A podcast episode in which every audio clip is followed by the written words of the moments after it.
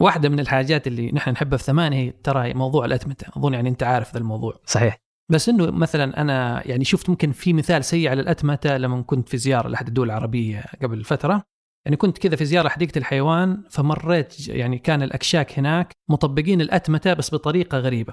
وهي إنه البياع تلاقيه جالس على الكرسي وجنبه كذا ميكروفون والميكروفون هذا أظن مسجل بصوت البياع أو إنهم جايبين شخص كذا مؤدي voice over يجيب لك العروض. عندنا كذا وعندنا كذا بالسعر الفلاني بالسعر الفلاني والبياع كذا. جالس ماسك جواله. إذا أنت قربت تسأله حيتفاعل معك. فأظن يعني هذا تطبيق سيء كذا الأتمتة. يعني الأتمتة ما تصلح للأمور مثلا الإنسانية. يعني أنت تأتمت زي مثلا لما نسوي أتمتة لرسائل التبريكات ولا شيء تحس كذا بايخة ما لها طعم ما في الإحساس أتفق. كليا أتفق كليا.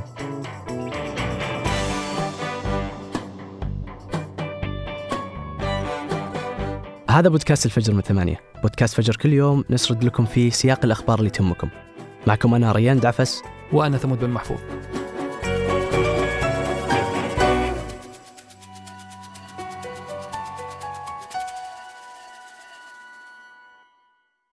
قهوة الصباح وأجود محاصيل البن المختص تلاقيها في خطوة جمل. اعرف أقرب فرع لك من الرابط في وصف الحلقة.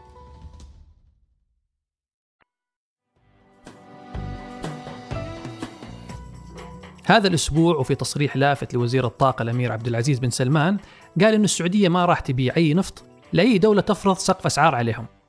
هذا التصريح جاء في لقاء مع موقع Energy Intelligence لما نسأل الوزير عن محاولات الكونغرس الأمريكي أنه يعيد طرح مشروع قانون نوبك اللي يستهدف دول منظمة أوبك المصدرة للنفط. ورغم أنه مشروع القانون طرح في أمريكا من حوالي 20 سنة لكن الحديث عنه ما كان حاضر بشكل كبير إلا في الشهور اللي راحت وبالتحديد بعد ما قال زعيم الأغلبية الديمقراطية مجلس النواب الأمريكي تشاك تشومر أنه أمريكا تدرس خيارات قانونية للرد على قرار أوبك بلس بتقليص إنتاجها اليومي من النفط بمليونين برميل قبل خمسة شهور واللي يعتبر أكبر تخفيض صار من أكثر من سنتين.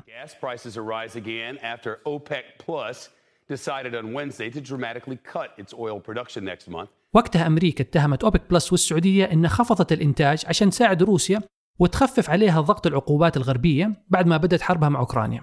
لكن السعودية وأوبك أكدوا أنه قراراتهم ما هي مسيسة وأنه خفض الإنتاج سببه هو الضبابية اللي تصير بالاقتصاد العالمي وسوق النفط بالتحديد.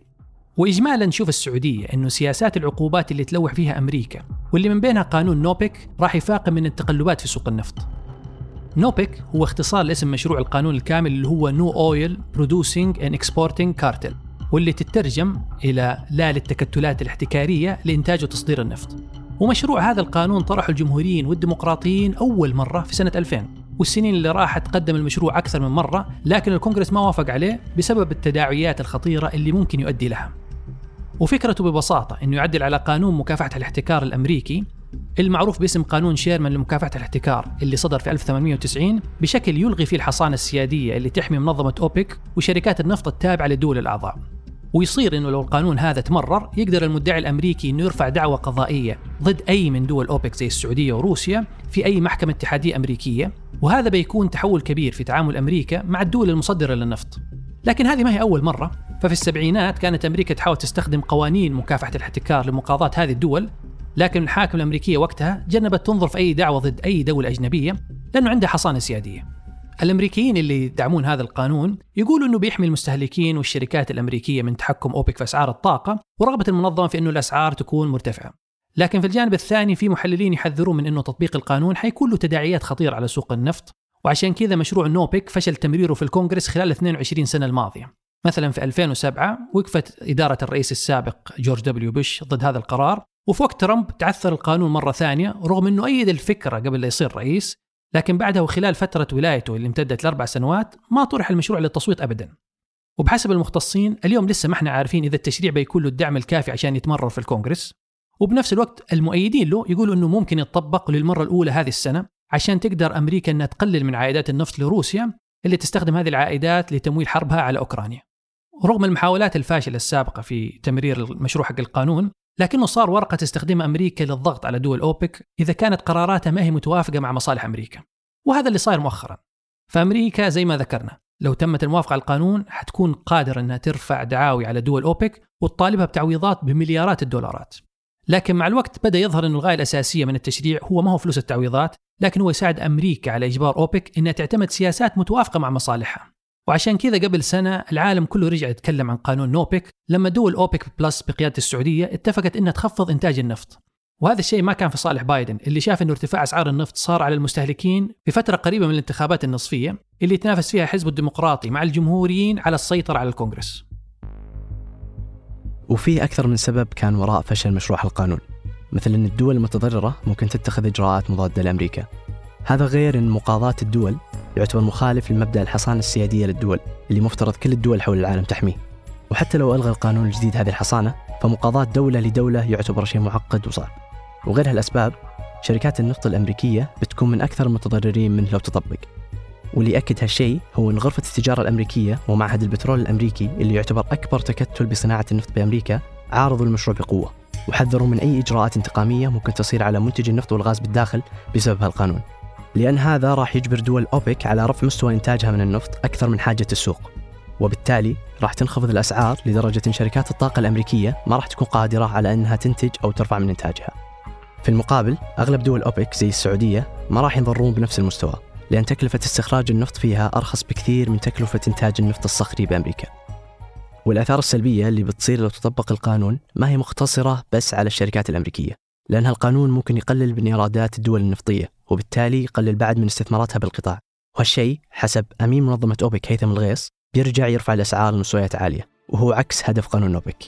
وإذا تطبق القانون دول أوبك بيكون لها أكثر من رد مختلف. وآخرها مثلا تلويح السعودية في 2019 ببيع نفطها بعملات غير الدولار لو مرر الكونغرس قانون نوبك وسمح بمقاضاتها. Saudi Arabia is in discussions with China to price some of its oil sales in yuan. وهالشيء خطير بالنسبة لأمريكا اللي يهمها استمرار الدولار كعملة رئيسية بالعالم وبالذات خلال منافستها الحالية مع الصين. ومن الإجراءات الثانية اللي تقدر السعودية تأخذها بعد هي مثلا وقف استثماراتها بأمريكا أو تقييد الاستثمارات الأمريكية في السعودية. أو بكل بساطة أنها ترفع أسعار النفط اللي تبيعها لأمريكا لتعويض الخسائر اللي ممكن تواجهها بسبب هذا القانون. وكل ردود الفعل المتوقعة هذه تخلي تطبيق نوبك بالنسبة لأمريكا خطوة جريئة. ممكن تكون أضرارها أكثر من الفوائد اللي تتوقع تحققها بتمريرها لهذا القانون.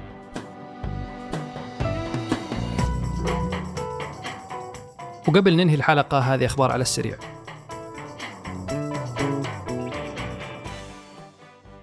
بعد ما سرحت شركة ميتا عشر ألاف موظف في موجة تسريح جديدة هاجم عدد من الموظفين مؤسس الشركة ومديرها التنفيذي مارك زكربرج وانتقدوه بشكل مباشر خلال اجتماع عام للشركة لأنه وعدهم السنة اللي فاتت أنه ما راح يفصل أي موظفين لكنه رجع وكرر الخطوة نفسها هذه السنة زكربرج برر القرار اللي اتخذه وقال إنه اضطر يغير قراره بسبب الضغوط الاقتصادية اللي تشهدها الشركة واللي يعانون منها بقية الشركات في نفس القطاع. وحسب تسريبات أخيرة في أطراف الآيفون 15 Pro Max اللي متوقع إنه يتم الإعلان عنه في سبتمبر الجاي حيكون أنحف بكثير من النسخ السابقة والأنحف في سوق الهواتف الذكية في العالم. بالإضافة إلى ذلك في تقارير تقول إنه آبل ممكن تلغي أزرار الصوت والتشغيل في الآيفون الجديد وتستبدلها بأزرار تعمل من خلال الاهتزاز وهذه الأزرار معروفة باسم solid state buttons وأيضا متوقع إنه آبل إنها تضيف تحسينات على الكاميرا وتعتمد على منفذ USB-C للشحن في الجوالات الجديدة. وفي لاهاي أصدرت المحكمة الجنائية الدولية مذكرة توقيف ضد الرئيس الروسي بوتين تتهم فيها بارتكاب جريمة حرب بسبب ترحيل الأطفال الأوكرانيين بشكل غير قانوني. المتحدث باسم المحكمة قال أنه هذا القرار جاء بعد طلب من 43 دولة موقع على نظام روما الأساسي اللي أسس المحكمة. بالإضافة إلى إعلان سابق من أوكرانيا أنها تقبل تدخل المحكمة في حال صارت أي جرائم حرب على أراضيها.